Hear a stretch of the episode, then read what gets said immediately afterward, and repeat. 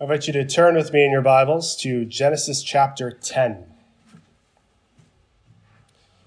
We are continuing in our sermon series on the book of Genesis, looking at Genesis chapter 10, verses 1 to 32 for our time together this morning.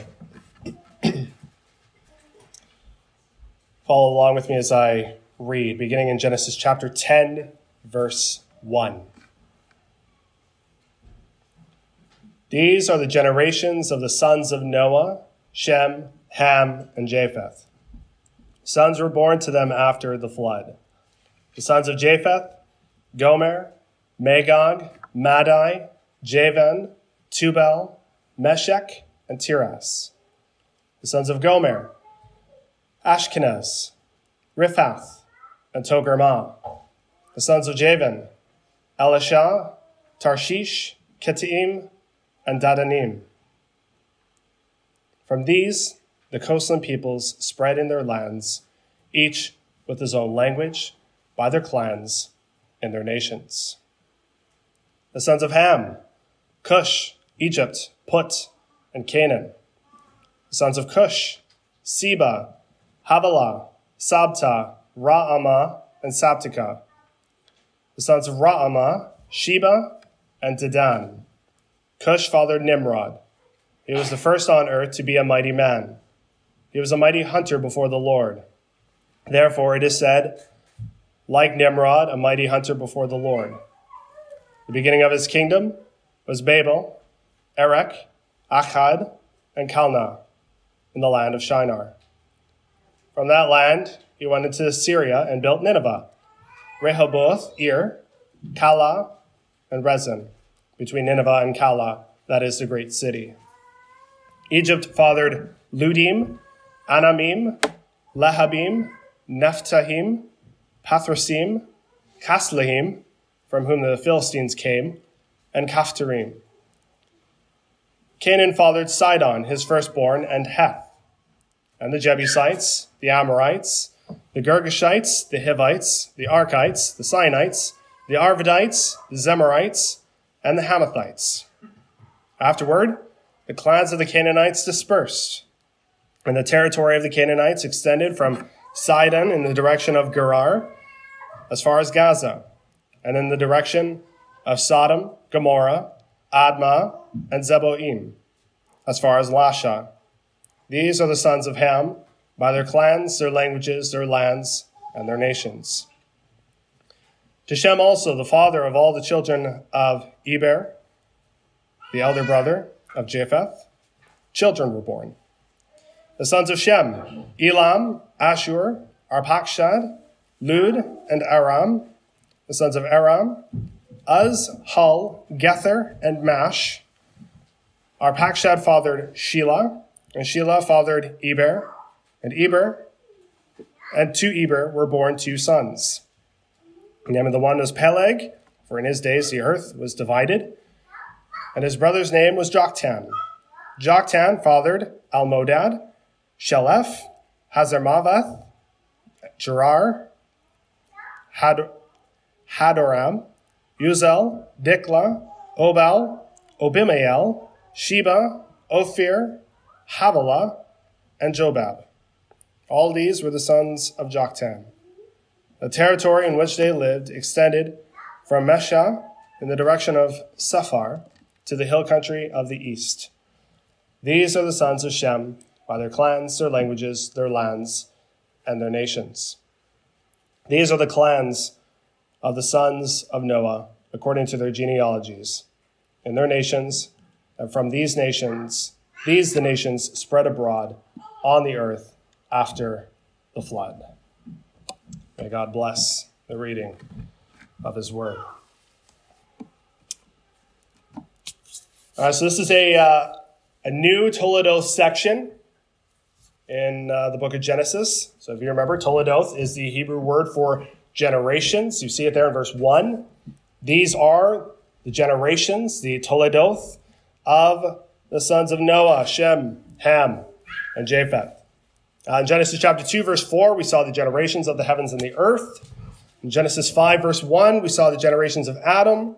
In Genesis 6, verse 9, we saw the, gener- the generations of Noah. And now in Genesis 10, verse 1, we see the generations of the sons of Noah, where we uh, see how the world was populated after the flood. Uh, so, what we have here in Genesis chapter 10 is a genealogy. We've encountered a couple of genealogies up till up to this point in the book of Genesis, but uh, commentators note the uniqueness of this particular genealogy, not only in the Old Testament, but also in the ancient world. Uh, in all of ancient Near Eastern literature, there's not a single document that lays out how the nations of the earth originated quite like what we find here in Genesis chapter 10. There are parallel creation stories and, and parallel flood stories, but there is nothing like the accounting of the nations in ancient Near Eastern literature. So, in that regard, this genealogy is unique. But this genealogy is also unique in its structure. All right, so there are 70 nations mentioned in this genealogy. Japheth has seven sons and seven grandsons for a total of 14 descendants. Uh, Ham has 30 descendants, and Shem has 26 descendants for a total of 70 descendants, 70 nations. Uh, and while not every nation in the Old Testament is represented here, one commentator notes that the fact that there are 70 nations in this genealogy, right? So seven being a number of perfection and 10 being a number of completeness. Seven times 10 is 70. It shows that this table of nations is representative of the totality of all peoples. It's, it's, it's a way of saying that uh, all the nations of the earth come through the sons of Noah a complete list of nations in that regard. Uh, the order of Noah's sons is given to us in Genesis 10, verse 1 Shem, Ham, and Japheth. Yet you'll notice that Moses gives the genealogy in reverse order. And he begins with the sons of Japheth in verses 2 to 5, then the sons of Ham in verses 6 to 20, and then lastly, the sons of Shem in verses 21 to 31. What we're going to do for our time together this morning is we're going to draw out a few lessons as we move through each one of these family lines. And we're going to show how they ultimately point to Jesus, who is the hope of the nations. So look first there at the sons of Japheth in verses 2 to 5. These are the, the coastland peoples who spread in their lands each with their own language and their clans and their nations. All right, this is by far the shortest list of the, the three because the descendants of Japheth would uh, spread out to the north and to the west, places like modern day Iran, Turkey, Greece, and beyond. I think one commentator even mentioned, uh, you know, going into like Spain and England, that kind of thing. And since uh, Japheth's name means expansion, it's it's fitting that Japheth's descendants would do just that, that they would expand, that they would go out into all these different places. And so uh, we don't really hear much about Japheth's descendants because they're far away from Israel and thus they're of very little concern to Israel. Uh, there is, however, one, one name in, in Japheth's genealogy that might be familiar to us, and that is Magog. In Ezekiel 38, there was a man named Gog of the land of Magog who represents the nations that will gather together against the people of God at the end of history. We see this battle reiterated in Revelation 20, verses 7 to 10. Uh, other than that, most of the names might not be very familiar to us. Yet, God has not forgotten the coastland peoples spread in their lands. God has not forgotten them. Uh, turn over to uh, Isaiah chapter 42.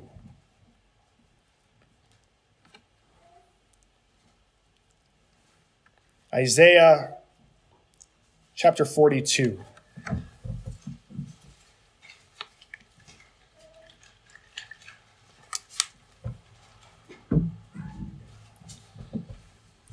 In Isaiah 42, verses 1 to 4, The prophet Isaiah writes,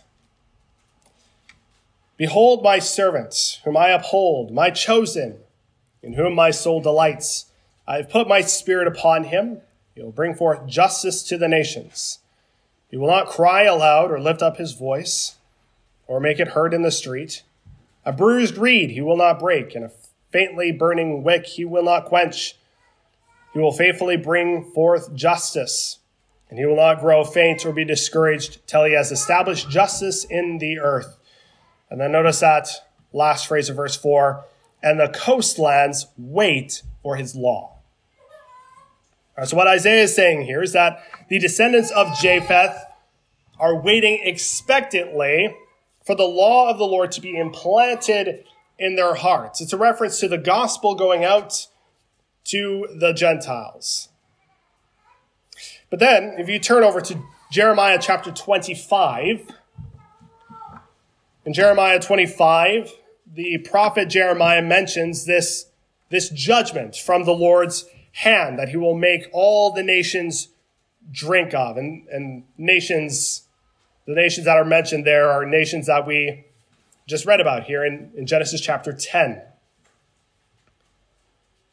But if you look at, at verse 22 of Jeremiah 25, Jeremiah mentions all the kings of Tyre, all the kings of Sidon, and the kings of the coastland across the sea. So what Jeremiah is saying is that while a day is coming when God will visit salvation upon the Gentiles, a day is also coming when God will visit judgments upon them. And thus, we find here our first lesson to be a blessing to the nations. To be a blessing to the nations. You see, we have not been saved by the grace of God through faith in Christ in order that we might be cold and indifferent to the nations. Right? It was the mission of Israel to be a blessing to the nations, and it is the mission of the church to be a blessing to the nations. We must remember that God has not lost sight of the nations. We are a prime example of this, and therefore the people of God must not lose sight of the nations. That's what's so exciting to me about participating in the Operation Christmas Child shoebox campaign. it's a way uh, for us as a family, for us as a church to be part of what God is doing in the lives of children in need around the world.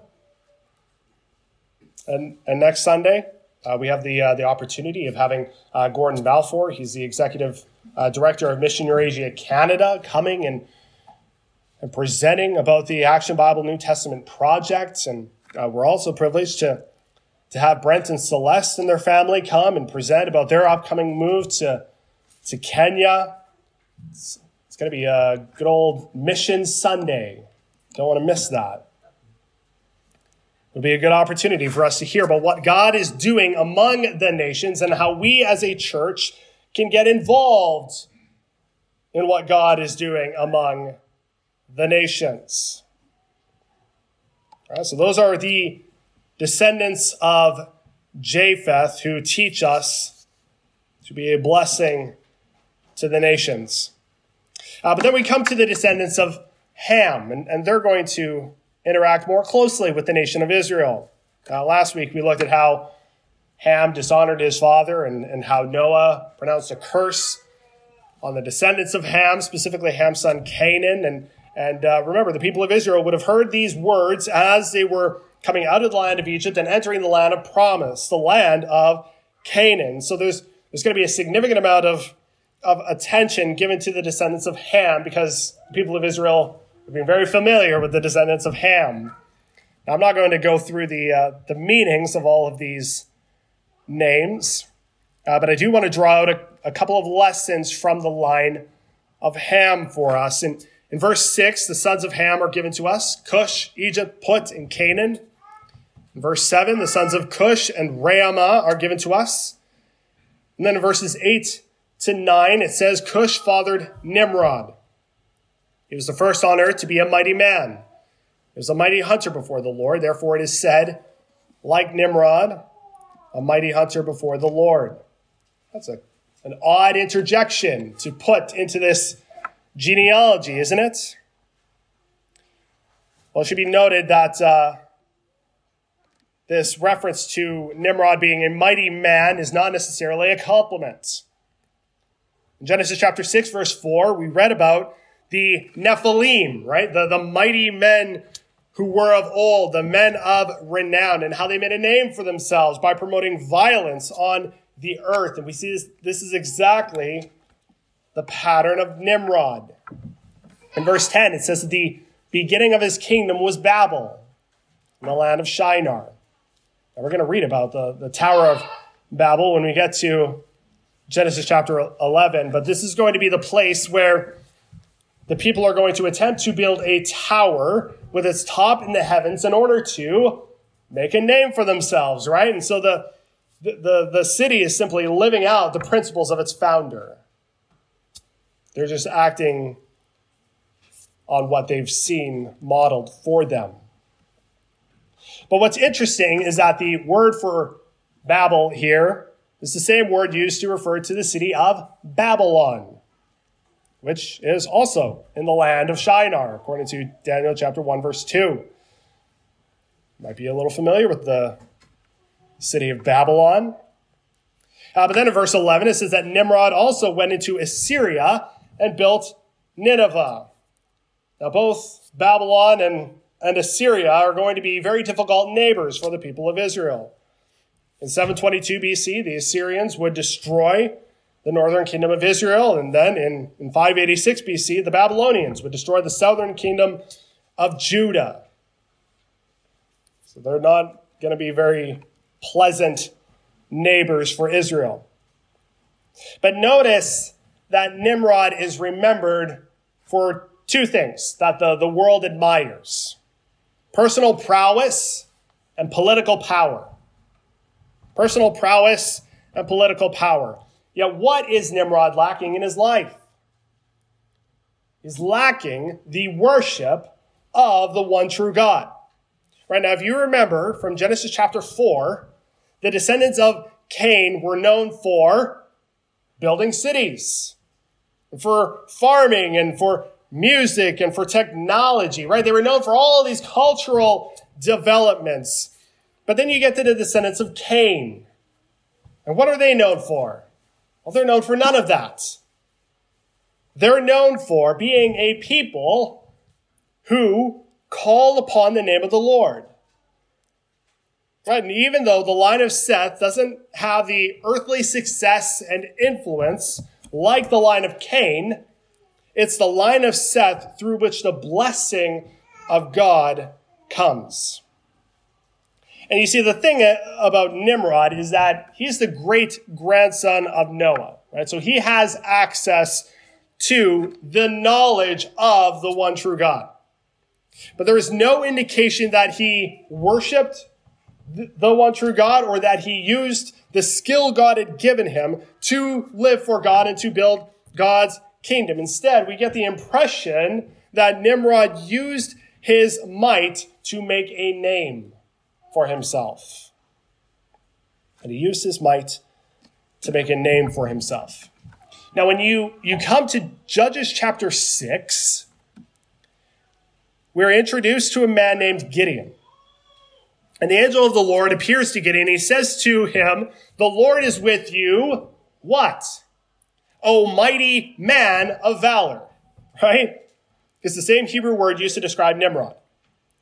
But if you know the story of Gideon, you know that he's, in this moment, he's hiding from his enemies. And he doesn't, he doesn't think of himself as being very mighty. But God assures Gideon that he will be with him and that God, that, that Gideon will strike down their enemies through God's work. And how does Gideon respond? Well, he responds with worship. And he goes, he builds an altar and he sacrifices to the Lord because he recognizes that his might doesn't come from him, but from God who makes strong the weak. Comes from God who makes strong the weak. And it's this, this worship of the one true God that is lacking in the life of Nimrod. And so, just like Adam and Eve, who in the Garden of Eden took of the fruit of the tree of which God had commanded them not to eat, seeking to live for themselves and to build their little kingdoms of one, so also Nimrod lived for himself and attempted to build his kingdom. And so he's following the, the pattern of the offspring of the serpent. But what's fascinating is that despite his personal prowess and his political power, we don't hear anything else about Nimrod in the rest of Scripture. No, apart from this text and the correlating genealogy in 1 Chronicles chapter 1, uh, Nimrod is only mentioned in one other place. That's Micah chapter 5, verse 6, where the land of Nimrod is mentioned. Right, that's it. That's it for this guy. That's all we know about him. And, and I believe there's a lesson here for us in that you can be the most famous person in the world. Uh, you can be incredibly skilled in your field. You can build great cities like Babylon and Nineveh. You can have political power. But all of that means nothing if you are not worshiping the one true God. And the only way to do anything of lasting significance in this life is if you live for God and build his kingdom. Now, I don't want you to hear lasting significance and think that, that we should be making a name for ourselves. No. No, I'm talking about making an eternal impact. When, when we arrived here at, at Boyle Gospel Chapel, one of the first meetings that I had with the leadership of the church consisted of sitting down and, and setting out our, our mission and, and vision for the church. And I remember asking everyone at the table this question. And if our church were to be on the front page of the newspaper, what would we want it to be for? And I will never forget it. Everyone at the table basically said the same thing. What if we don't want to be on the front page of the newspaper? And I thought, what a lovely response. Right? Here was a church that simply wanted to be faithful to do what God had called them to do. Not for the fanfare, not to make a name for themselves, but for the glory of God. And, and that, that is what lasting significance looks like. It's what eternal impact looks like. It looks like being faithful to do all that God has given us to do, right? It, it looks like washing dishes to the glory of God. It looks like cleaning bathrooms to the glory of God and cooking meals to the glory of God and farming to the glory of God and raising cattle to the glory of God and teaching to the glory of God and drywalling to the glory of God and obeying our parents to the glory of God and playing music to the glory of God and operating heavy duty equipment to the glory of God and cutting meat to the glory of God and operating on animals to the glory of God and typing on a computer to the glory of God and beekeeping to the glory of God so that God looks glorious, not us. That's what Nimrod was lacking. That's what I hope is not lacking in us. To all to the glory of God. Uh, next, we read about Egypt's sons. Uh, one of them being uh, Casluhim, from whom the Philistines came. Uh, so the Philistines are going to be a constant thorn in the side of the, uh, the people of Israel. In fact, uh, in 1 Samuel chapter 17, we read about Goliath, who was uh, considered by the Philistines to be their mighty man, right? Their Nimrod, their champion. Right, but then continuing on in verse 15, it says that Canaan fathered Sidon, his firstborn, and Heth. Now, now Sidon uh, should sound familiar to, to us as, as Tyre and Sidon are referenced often throughout Scripture. Uh, but then there's Heth, which refers to the Hittites. And the Hittites are Canaanites under the curse of Noah and enemies of the people of God. Yet we see how God was at work even among these people. All right, so later in Genesis, the, uh, the Hittites are going to offer Abraham the choicest of their tombs for Abraham to bury his wife, Sarah.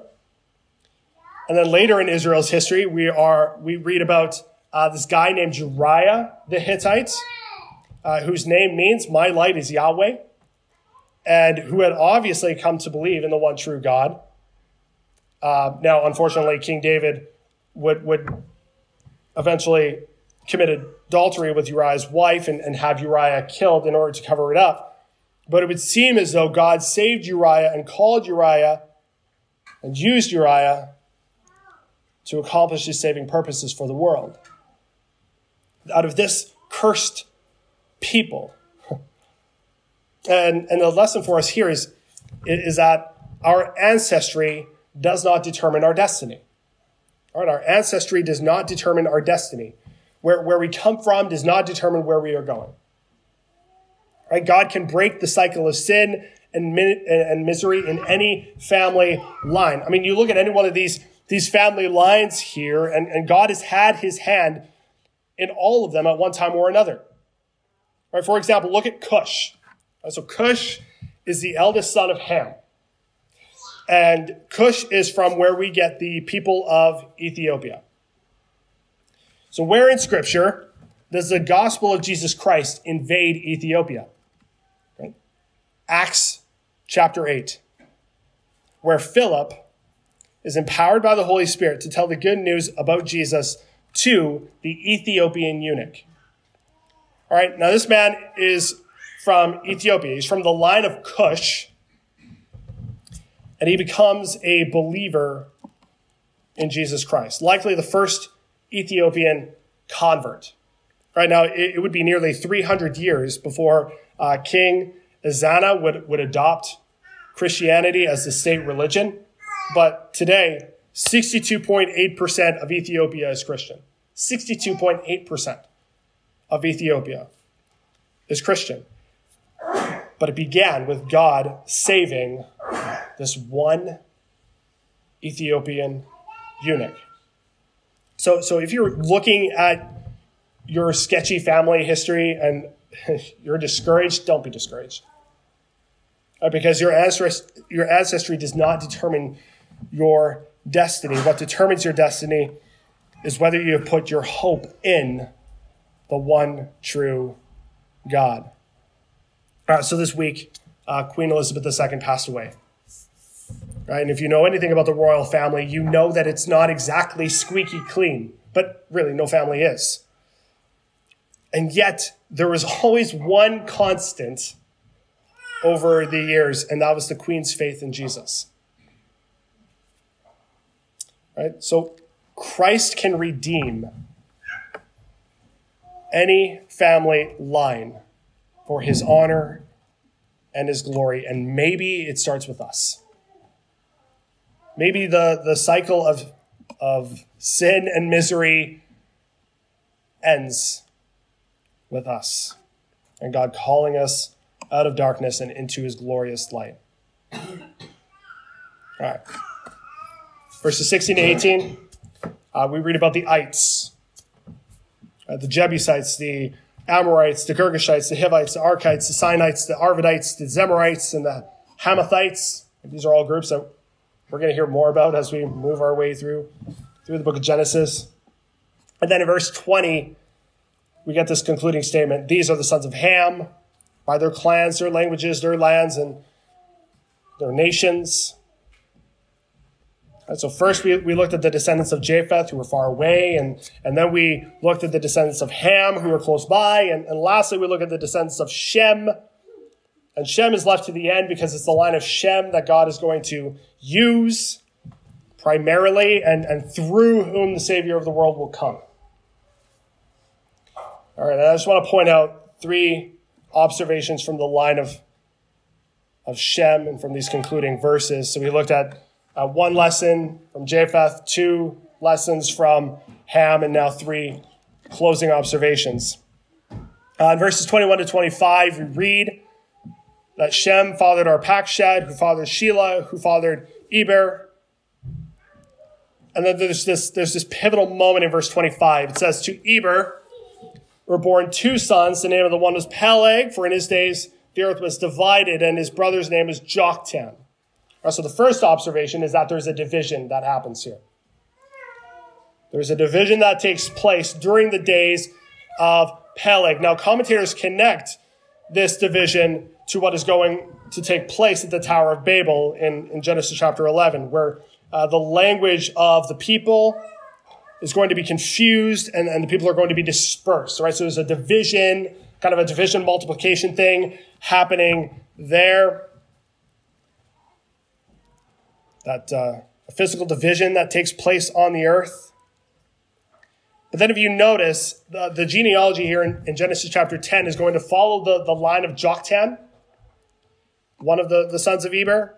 But then in, in Genesis chapter 11, the genealogy is going to follow the line of Peleg, the other son of Eber, which is going to take us down to Abram, uh, who will later be called Abraham. And so what we're seeing here is not just a physical division, but a spiritual division that takes place between the, the non-elect line of Joktan and the chosen line or the elect line of Peleg. And, and it's a division that we've covered throughout Genesis, right? Where there are these individuals who are more, who more accurately resemble the offspring of the serpent and and there are those who more accurately resemble the offspring of the woman. And it's a division that represents the division that will ultimately take place when the nations gather before Jesus on the last day, and where Jesus separates the sheep from the goats, right? When, when that division comes, which side will we be on? Right? I, have hammered this over and over again because I, I don't want us thinking, believing that we're good with God when we're not. Right? When, when this division takes place, which side of the division will we be on? That's, that's the first observation that there is a division that takes place between the elect and the non elect. Where do we stand? But then the second observation is that there is a unity among all people. There is a unity among all people. In verses 28, no, 26 to 31, uh, we read about the sons of Joktan and where they lived. And we get this concluding statement about the sons of Shem. And, then in verse 32, it says, These are the clans of the sons of Noah, according to their genealogies in their nations. And, and from these, the nations spread abroad on the earth after the flood. Right, so what we're seeing here is the response to God's charge to Noah and his sons after the flood to, to be fruitful and multiply and fill the earth. That was Genesis chapter 9, verse 1. And so they're responding to this and they're actually, they're actually going out and they're doing what, what God commanded them to do. What we realize is that all of us have the same ancestor. All of us have the same ancestor. All of us descend from Noah, who descended from Adam. Therefore, all of us, every single person, bear the image and likeness of God, giving dignity and worth to every human being. Right, so, what that means is that there is no allowance for any kind of pride that says that I'm better than someone else based on ethnicity or gender or skin color or family heritage or, or economic status or, or whatever it might be. Even when we look around and we see the depravity in our world as, as followers of Jesus, we ought not to think that we're better than anyone else just because we follow Jesus. Right? Because by grace we being saved. Were it not for grace, we would just be, we, we would be as lost as everyone else. All right, so there's no, there's no allowance for any kind of pride because there's a, a unity among all people. And this leads to the third observation, and that is that it is the plan of God to redeem the nations. Right? It is the plan of God to redeem the nations. Notice at the end of each one of these three sons, Moses concludes with the same language. All right, so in verse 5, it says, From these the coastland peoples spread in their lands, each with his own language, by their clans, in their in their nations. All right, so we, we saw we see lands, language, clans, nations. That's how the, the descendants of Japheth are described. If you look at verse 20, these are the sons of Ham by their clans, their languages, their lands, and their nations. Right, so it's a different order, but the same four identifying marks. All right, again in verse 31, these are the sons of Shem by their clans, their languages, their lands, and their nations. As we have these, these people spread across the earth, described by lands, languages, clans, and nations. Right? So when we come to the book of Revelation, who is gathered before the throne of God? Right? There are people from every tribe, people, language, and nation. Right? That's not a coincidence. What, what this is getting at is that the gospel of Jesus Christ is going out into all the world. It's also not a coincidence that just as there are 70 nations that descend from Noah and his three sons, so also in Luke chapter 10, Jesus is going to send out 70 disciples to preach the gospel to the surrounding area. And what Jesus is doing is he's sending them out to reclaim the 70 nations of the earth. So you've got these 70 disciples who represent the, the totality of God's people, and they're going out into all these different nations to reclaim the totality of the nations of the earth. Now, I also don't believe it's a coincidence that this particular sermon text has fallen on this particular Sunday, September 11th. On this day, 21 years ago, and you can probably picture where you were when you discovered the news. Uh, the two planes crashed into the north and south towers of the World Trade Center. Uh, the two other planes also crashed that day, one into the Pentagon building and another one crashed in Pennsylvania in a field instead of the intended larger target of Washington, D.C., due to the heroic efforts of the passengers and crew on board uh, United Airlines Flight 93. According to the, the 9 11 Memorial and Museum website, the attacks killed 2,977 people from, get this, 93 nations. 2,753 people were killed in New York. 184 people were killed at the Pentagon, and 40 people were killed on Flight 93. In addition to the people who were killed from the attacks, thousands of others were also injured. Yet on a day defined by darkness and tragedy, there is hope. There is hope. And the only hope for a broken and hurting world is Jesus Christ, who came to this world to live the perfect life that we were unable to live, to die the death we deserved to die, but to be raised from the dead to give eternal life and forgiveness of sins to all who believe. Right? This is good news. Not, not just for 93 nations, but for all the nations. This is good news for all people, not, not just for the sons of Shem, but also for the sons of Ham and, and Japheth as well.